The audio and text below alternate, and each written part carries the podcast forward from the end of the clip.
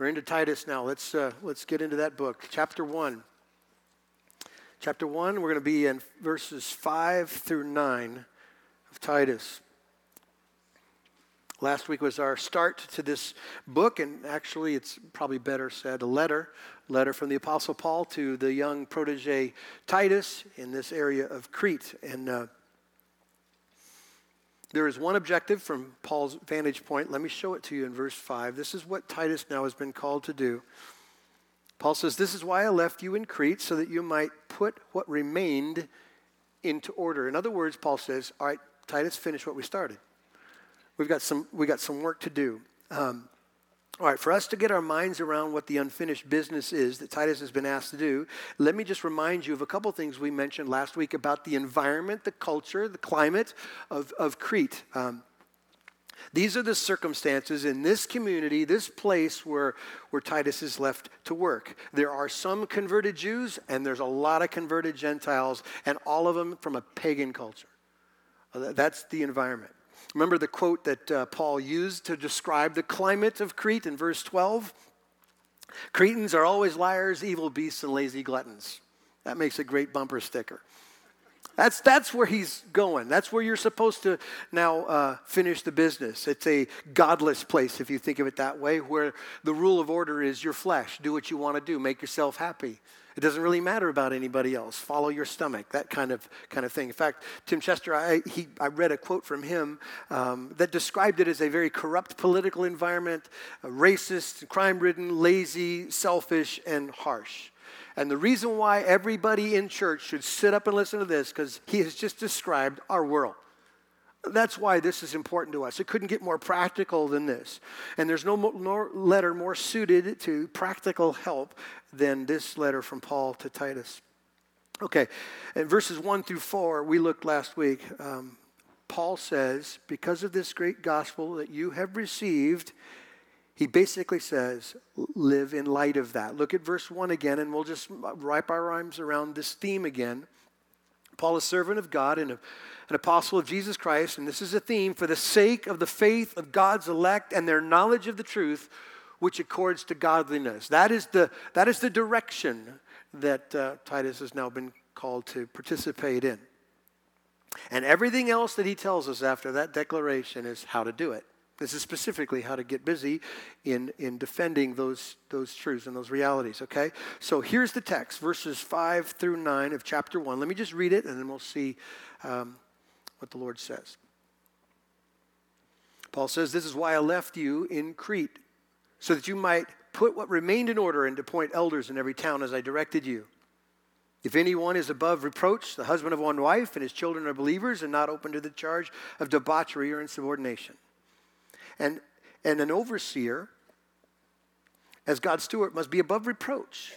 He must not be arrogant or quick tempered or drunkard or violent or greedy for gain, but hospitable, a lover of good, self controlled, upright, holy, and disciplined.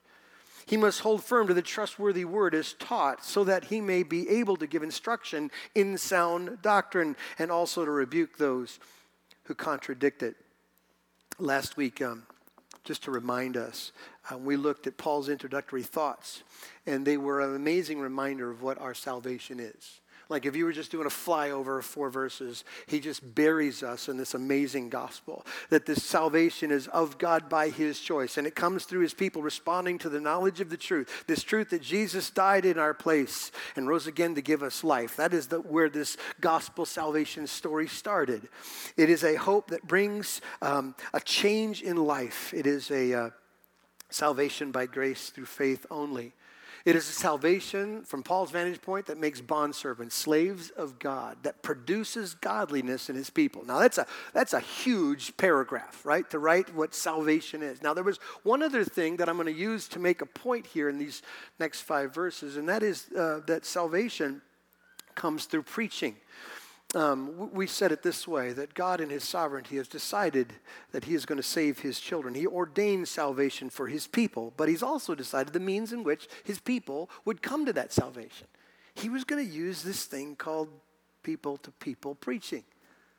Like someone had to hear about sin and a Savior to respond, and that's how God decided not only that He would be sovereign, that they would be saved, but how they would be saved by the hearing of the Word. That's what Paul tells Titus here. I want you to keep that in mind as we go into this next section because God, in His wisdom, has not only decided to save His people through the means of His people sharing the faith that they have in Jesus, He's also decided this that the way His people are going to grow up and mature in the faith is through this thing called discipleship. Like you would think, if God could, He probably could, He could just kind of throw pixie dust on His believers and we're all fully mature. But that's not how He's decided this is going to work. We, over time, one another to one another, will shape each other in the image of Jesus. It's called discipleship. And that's the reality. That's the sovereignty of God in our growth. And that is the unfinished business that Paul is referring to in verse 5. They're converted, Titus, but they're so immature. They're converted, Titus, but they don't know much about God or the things of his kingdom. So, Titus, go and make disciples. Go and make much of them, all right? And this is the job that Titus has been commissioned to. And what Paul tells Titus is that the disciples, uh, uh, the discipleship of these churches, these young believers, starts with this idea of other leaders or elders, as he describes it here. That's how we're going to do this. We're going to start with other examples. Now, before we get into the discussion specifically of elders and the qualities of an elder and the qualifications, I want to make a point and I just stick it in the sand. You understand that discipleship isn't an exclusive job for elders, right? Shake your head. It isn't an elder only job. There isn't a department of discipleship where if you want to grow up in Jesus, you go see the professionals okay? Discipleship is what God has called all his children to. Go and make disciples. Matthew 28, the departing words of our Savior, right? We play a role in each other. We are to shape Jesus in each other. Make little Jesuses is the, the point of our work here on this earth, waiting for Christ to return, all right? We play this role of spiritual growth in each other. Hebrews 10, the writer said it this way Let us consider how to stir one another to love and good deeds. Well, that is a great depiction I don't know of a better one of what it is that we do with each other. I want to stir on faith and stir on good deeds. I want you to be disciple. And we do that. So, every believer in here, look at me for a second. You have an obligation to answer this question Who are you following, and who is following you?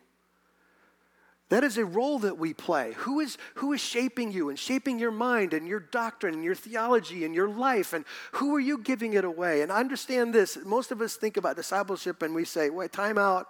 It's not me. I don't know much. All I, all I know is this about discipleship you just have to be one, one step ahead of the next person. You don't have to be 100 steps ahead. Take them where you are and answer that question Who, who is following you? Just to put that burden on all of us, all right? But here in Titus 1, what Paul clearly states, what is unfinished in this church, was the establishment of elders, leaders, that could lead the church in what it meant to disciple others. That's where he uh, makes his definitive comments. And here's how it's clearly about example. So let me give you the three point outline to this passage. You lead in discipling the church by your example of your relationships at home, your conduct in your life, and your convictions with the truth. That's how leaders disciple other people. How I live at home, how I live in my life, and the truth that I hold on to. So let's let's get into this. Now, Paul uh, clearly offers a list of things that are to be present in a leader's life, but there's a phrase here that haunts me. Maybe it does you. I don't know. I hope you have some sympathy here. In verses 6 and 7, this is the phrase. It is the overarching standard for God's leaders, and it is this phrase above reproach. Now, I've been in uh, for a length of time, three churches in my life, really, as a believer. My father's church for a while, the church I was at for 13 years before I came here, and here for 18 years of my believing life. So that's 32 years, all right? Um, no, I take that back. It's 34 years now. Every elder I've ever met swallows hard at the phrase above reproach. There is this extra uh oh pounding in the heart because we know us. You know us. Because the words sound like, oh my goodness, that's up there. So, so let, me, let me define it, but let me start by telling you what it isn't. Okay? Above reproach is not sinless. Smile at me, please, church. Okay, here's what it means. If it meant sinless, there would be no elders. There is not a man out there other than Jesus who could fit that description of above reproach, all right? But obviously, Paul has in mind here some measure of godliness, some standard. And here's the technical meaning of above reproach it means not chargeable with some offense. So, Paul's standard is based on something pretty simple what can the church observe in the men who lead the church? In other words, is there something inconsistent with their confession? Does their life and their confession not match up? I love Jesus and he's my king, and someone will look and say, Not really. You do this and you do that. So it's just above reproach in the sense that not seeable inconsistencies. But with that being said, it does not, just to repeat, does not mean that the elders are without sin doesn't mean that we have arrived and we are fully baked and we don't need to grow.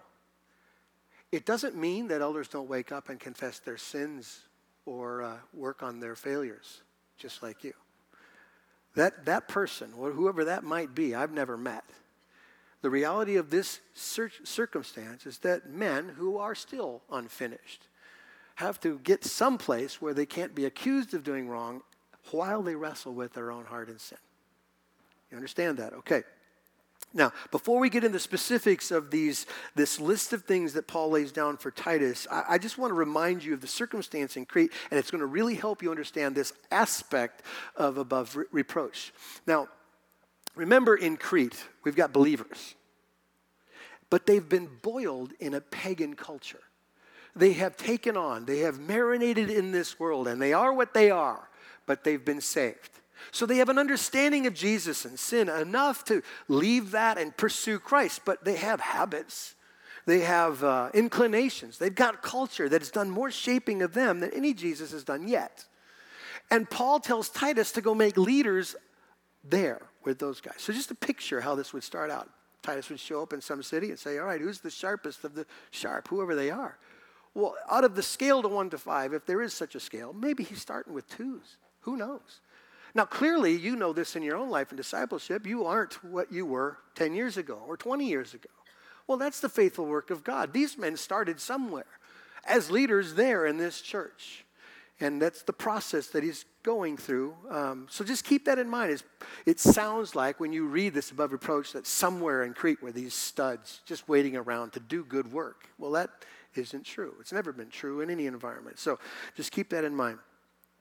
There's another thing to notice specifically about this, this kind of environment is that Paul tells Titus to establish multiple men or plural men in leadership. Verse 5, he uses that word elders, it's the plural form. He talks about husband of one wife, and obviously he must not be, he must not be, he must be. This is clearly in Paul's mind, this multiple male leadership, which reminds us how God works through many voices and many strengths and many roles in his church. Now, I don't think I have to tell you this, but in our world, in our church world, this is becoming decreasingly um, obvious. Most in the world want to make much of one person. There's a leader, and he all the buck stops with him, all the decisions stop with him, all the influence comes from him. I don't think that lines up at all with this, what the scriptures say about leadership.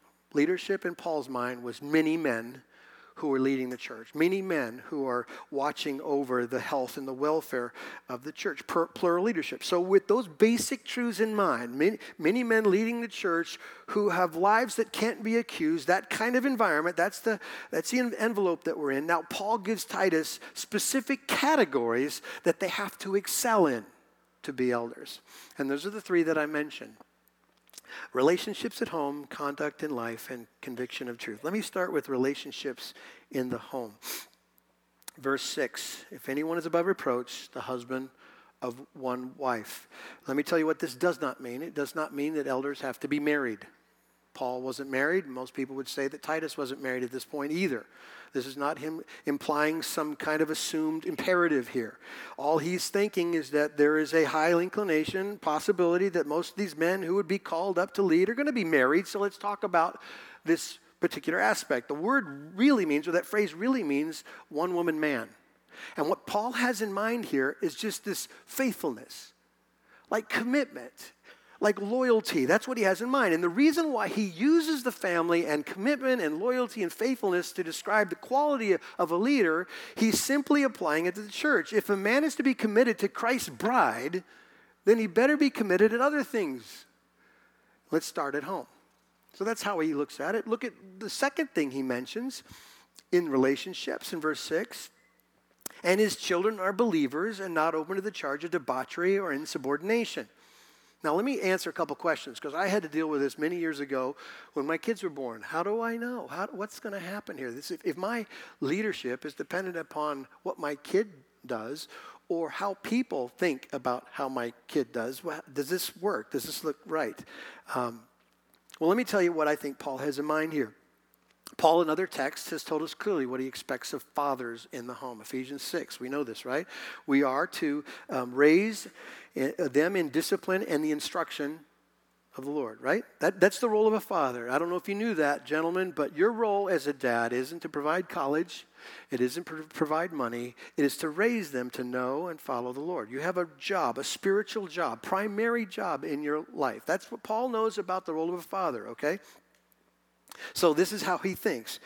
Um, this standard of leadership is fairly easy to follow. If a man can't, or if a man won't own up to the responsibility for the spiritual welfare of his kids, then he is not going to step up for the spiritual welfare of God's church. That's, he's just not going to do it. If he's disinterested here at the most important place in his life, then he will not care for it there. All right? That's his logic. Now, there's another question that presents itself, and is that phrase, uh, believing children. Um, so you might think this way if a man's kids either don't love Jesus or they grow up and they leave Jesus or they go off and do something stupid, does that mean an elder is disqualified? Well, if we understand the words that Paul uses in this, in this sentence, it'll help us understand, I think, what he's getting at. Let, let me unpack this a little bit. Uh, the first uh, word I want you to notice is the word for children that Paul uses. It's the word always used for small children under the authority of a father in a home. Okay? So in his mind, he's not thinking 35 year old knucklehead who ends up ruining your life. He's saying, in your home, these small kids who need to be and are under your authority, that's what we're talking about. So that's the first word. The second thing you need to understand is the word that he uses for children is a plural word. It's multiple kids. So he is not implying that you look at the life and the attitude and the beliefs of one child. He's saying, look at your family and the behaviors as a whole. Is it in whole going the right direction? Is it got the right demeanor? And then the third thing, the word that uh, he puts here for believers is better rendered faithful. Not believing like convictions, but faithful to the Father is what Paul has in mind. So the point is not the confession of a child, but the discipline of a child. And if you're doing the math, this should be pretty easy to make sense of and why it matters to Paul that elders have that in their home. Elders have a God given responsibility to promote godliness in the church. And if he can't get it done at home, right? That's, that's all he's doing. Like it's a test tube. It's a smaller thing. It's not as grand or as important in the kingdom of God, but it needs to be demonstrated there. Now, this probably goes without saying, but I'm going to say it anyway. This is not a description of a home without problems. Okay? This is very simple. This is simply an average, ordinary home that has a man of such character that he will deal with the problems. Does that make sense? Some guys just lay down. Environments and situations and people control them. The kind of leader that God says must lead the church is the kind of guy that will deal with problems. Doesn't mean things will be any different than your home in the sense of how everyone, you know, gets along, but he's he's passionate about dealing with his responsibilities. That's what Paul says here. Okay. The home is the first place Paul mentions that elders must excel. Here's the second place, the conduct of their lives, 7 and 8. For an overseer as God's steward must be above reproach. He must not be arrogant or quick tempered or, dr- or a drunkard or violent or greedy for gain, but hospitable, a lover of good, self controlled, upright, holy, and disciplined. I don't know if you noticed it, but there's two lists here the negative list and the positive list. Five negatives and six positives. Let me just blast through this so that we can see kind of the big envelop picture here. But arrogant, um, just another word that means pleasing yourself. It means you make it about you. A leader can't make it about him. A leader can't have everything be focused on him or his desires or his wants. Quick tempered is a kind of uh, life that flares up at other things and situations. Paul says that shouldn't be in a leader's life.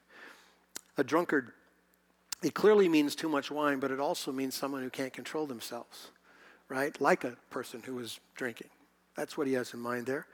Violent means striker, not just like fists, but words too. It's the kind of person that likes to wound. Um, greedy for gain, it's a person who takes advantage of people or situations to make profit.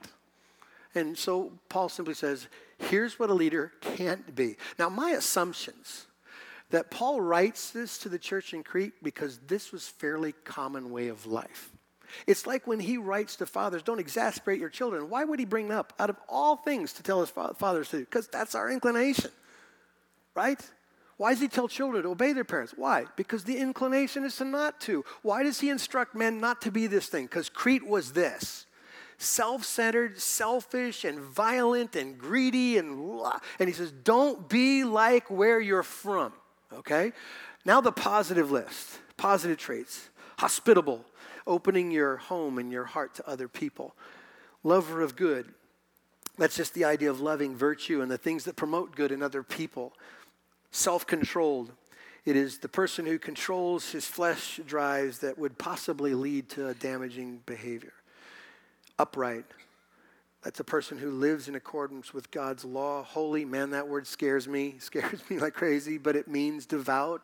It probably means better passion, passion for the things of the Lord, like you're driven for it. Disciplined is kind of like when you would describe an athlete, the practices an athlete puts in place in order to achieve. This is a person who, who has the ability to shape his life to say no to sin and ungodliness. Make sense? So those are the positive qualities of an elder. Now, let me ask you a question. Does that list intimidate anybody? It does me. Um, I do this in my study. I will. I'm a sprinter, so I, I don't marathon well, but the job requires it. Okay, so I'll sit at my desk at ungodly hours and I'll read and I'll study. And as soon as the staff starts coming in, I'll have like three or four thoughts in my head. Like, I'm not certain. Should I go here? What should I think about this? Does this illustration work? And I'll just start walking and talking. So most of the men get nothing done on Thursday because of me. And I walk through and I talk. And, and so I was lamenting maybe or sharing my weight. Like, I'd rather not preach this. I'd rather not do this passage um, because I know me. And it was difficult. And I tried to describe to the guys kind of how I felt about this, like instinctively, without studying it much, just my emotional reaction to it. And so I described, maybe this illustration will work. I described this, this guy, whoever this guy is, like a personality type. Like this man has the shape of a smooth stone. Like the edges have been rounded off, right? Like you look at him and, and it's, it's it's good and people would notice it and people would prefer that personality. My brother, I grew up in a home of six kids, three brothers, two sisters. I have a brother who is this man. Always was this man. At six years old, he was this man, right? He was always this way. He was always gracious. He was a peacemaker. He was my mom's favorite. He was. And I'm not bitter. I am not this man. I, I was born with edges. I was born square in, in, all the, in all the good ways, possibly in all the bad ways. I, have told you before, trying to be transparent um, about my inclinations from time to time. And if it wasn't for the Holy Spirit, I would be a fighter. I'm more intense than most people can stand. Um, I like to fight, like not like physically. I'm just an arguer. You know, I'm just edgy. And early on, I never thought about it much, but I've been praying like crazy, and years have gone by now, and I think some edges are coming off, but I don't ever think I'm going to be my brother. I will never be my mother's favorite. Do you understand? And I don't think I'll ever be everyone's perfect experience. Like, oh, he is so easy to talk to. I don't hear that, okay? Um, I don't like it, but I don't hear that. But here's what I'm trying to say this description, listen, is not the description of a personality. It's not. It's the description of the fruit of the Spirit that over time God develops in all people. Do you understand? That's why if you're here and you go, Amen to the edges, man, I've got the edges. I'm the intense one too. And maybe you relate to me and you kind of hear this. I want you to hear exactly how I think the Holy Spirit is saying it. God over time shapes his people. If there's any hope that an edge goes away, it's because of Jesus shaping it, right? And so there are leaders who start awkwardly and a lot of skin knees, and, and yet they're what God wants. And over time, faithfully, God producing the fruit of the Spirit in these men, they're going to look more around than you ever dreamed. Okay? That's the first thing. The other thing I want to make certain you understand you cannot look at this passage as if it applies to somebody else. I know we do. Man, I'm glad that isn't me. I'm so glad they're talking about them today. I don't have to respond. That's not the point. Get, get the math that Paul puts on Titus. Titus, make leaders, leaders who disciple people. People will look like their leaders. You understand what God's doing with this passage? He wants this in your life. Hear the rain? God agrees, okay? This isn't an elder list. It's a list for the church. We are all to aspire to these things. You can't look at the negatives and positives and go, man, I'm glad I don't have that burden on me. Yes, you do. We all have this burden. God was shaping us into the image of Jesus. That's the image of Jesus. Now, elders have a particular role to play in discipling that. Despite of the fact that he's doing it all of us, he requires this of, of elders. And here's why, very simply. Because this example demonstrates to everyone that the power of God is real.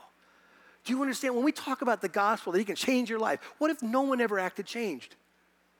What, what if you came in crippled and scarred from your life and your decisions, and we said, hey, come to Jesus, and, and he'll shape you in a different way, and you'll find joy and peace, and you never saw joy and peace in anybody? You never saw freedom from anything? You should say, well, this is just a bunch of malarkey. They talk a game they don't play. This is why this is here, so that you can believe when you meet another leader, whether it's a small group leader, or whether it's a home group leader, whether it's a Sunday school teacher, whether it's an elder, whether it's someone else that, that is kind of working their way through faith, you should look at them and see power of God, not in perfection, but in transformation over time. Make sense? That's what he's doing with this. So, when we live our lives this way, we are not, by the way, elders are not saying that there's some special favor on us, that God has given us some special dispensation of grace, and He dropped that pixie dust on a couple of guys, and we're the only guys that can do this job. That is not at all what this text is all about. We're hopefully just demonstrating that there is a power, and the power is greater that's in us through Christ than He that is in the world. That's what we're hoping this demonstrates, so that when we preach the counsel of God, you go, it matches. It matches. Not in perfection, but it matches. And you need to know this that your God is with and for you too. And everything that he, he provides for a leader, he provides for his sheep, all sheep. Make sense? Okay. Back to the list. Um, elders must excel in relationships at home and conduct in, in life. And the last one, conviction of the truth. Verse 9. He must hold firm to the trustworthy word is taught so that he may be able to give instruction in sound doctrine and also to rebuke those who contradict it. The words hold firm could be better rendered death grip. Everybody get that picture? My life depends on it grip. I, uh, when I was younger, we used to go to this place in northern Wisconsin called Devil's Lake. Anybody ever heard of Devil's Lake? Eight o'clock dead. Um, Devil's Lake is like this pit in the ground it's a lake with cliffs all around it. And I would take students up there and we'd go climbing. I got separated one day and I got down on a cliff and I got stuck.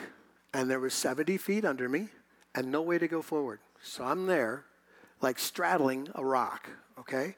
Making conscious decisions on which body part I'm to sacrifice when I jump. Like, is it the legs? Is it the back? Where am I to go? And I'm seriously, I stuck there for an hour, death grip till somebody rescued me. That picture is what Paul tells Titus the leaders of the church need to do with doctrine and truth. So, let me just make this really clear. If Paul has just given the list um, to the elders about letting their lives show the power of God, here he's telling us very clearly that their lips should share and defend the hope of the gospel. There is one message we've got. We don't have any other message. It is that Jesus saves. This message, and in fact, the words that Paul uses here trustworthy word and sound doctrine, I put them together. Every trustworthy word is sound doctrine. There is nothing different. They're together, sound doctrine. And this is what we say God loves us not because of our goodness, but because of his goodness.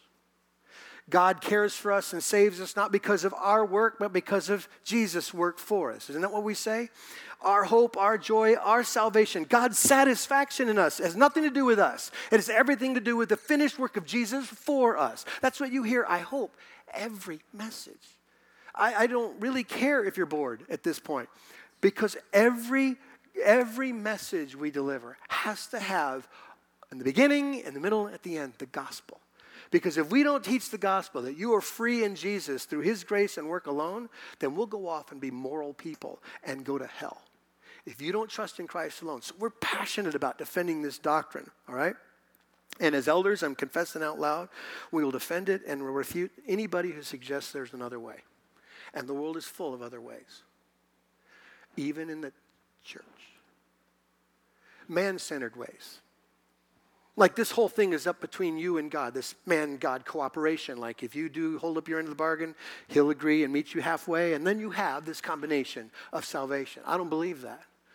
I believe that my problem, my sickness, my sin was so devastating, the Bible calls me dead, and if Jesus doesn't do it all, I'm hopeless. That's the gospel. There isn't any good news unless it's accurate. So you're going to hear us defend it and preach it all the time. That's our commitment. And Paul tells Titus, stick to it. Okay? Now, I don't have any time, but I got to do this. Um, let me tell you about motive. And I couldn't even say this at 8 o'clock, but so let me tell you again. Sometimes we think leaders and, and they're so distant from us, but let me tell you our motive. Our motive is that we love you. We don't have any other reason to defend these things and teach these things and try to live this way and confess our sin and keep short accounts, all that kind of stuff. One reason, because we care. I care when you're happy, I care when you're sad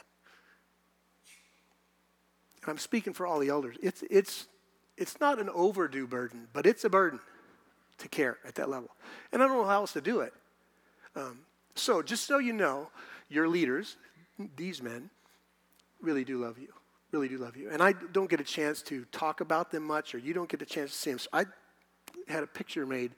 I want you to know these men. And most of you, some of you do, um, but I think it's an amazing tale of what God has done at our church. Uh, Bruce Barkley, I think, has been here 18 years. He has, in those you know two decades of work, has served in almost every capacity, from children's ministry, student ministry, 710. Uh, he has done marriage classes, and now he does prep for marriage. Him and his wife Trace have, have been awesome everywhere they've gone. 18 years, two grown kids.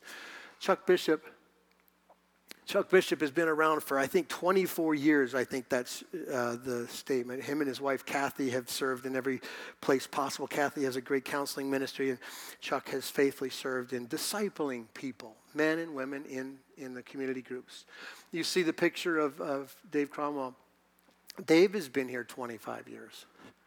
Uh, you should be doing the math by this point. Dave has served in children's ministry and worship ministry, and now has led a small group for 11 years, over a decade, discipling people, um, as well as serving as your elder. Um, Jerry Smith and Joey, they have been here from the very beginning, 25 years. Uh, you remember last week when I described to you Titus, that uh, Paul was kind of calling Titus to be the toughest guy in the toughest situation, drop him in like special ops? That's Jerry. Um, Jerry goes and does the hard things. Um, He's the one who will get on a plane and go to another place in the world that I don't know how to spell and care for people I'll never meet. He has cared for missions. He's cared for counseling. The most difficult cases, he's, he's kind of got underneath it and prayed it up. And um, obviously, he's been invaluable. Neil Pitcher, I don't have to introduce him much to you, but Neil is the hardest working man I've ever met in my life.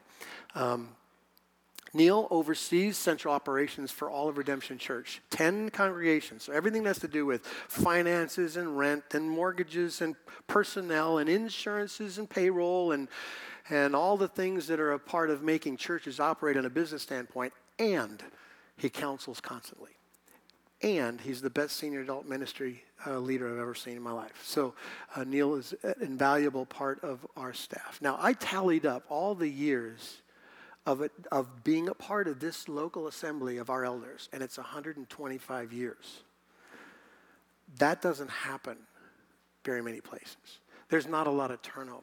And here's why because they love you. They really do and they pray for you and they watch the doctrine carefully and they kind of decide where we go in a vision standpoint. Uh, this is a really good thing. It's a really healthy thing. So I thought if we were going to talk about the role of elders, that you'd see these faces and put faces to this, and we would do this as we finish. We'd pray for these men. That God would protect them and God would continue to use them and bless them in this very, very difficult task of, of caring for your hearts. Can we do that? God, I thank you for uh, the gospel again that shapes people into the image of Jesus. I thank you, God, that in your wisdom, you've decided to use fallible people to uh, teach other fallible people about the, infall- the, the, reality of God. So I pray, God, uh, this morning that we would remember these men, that we would um, care for their hearts, care for their burdens, pray for their peace, and pray for their safety and protection. We're thankful for them. We pray this in Christ's name. Amen.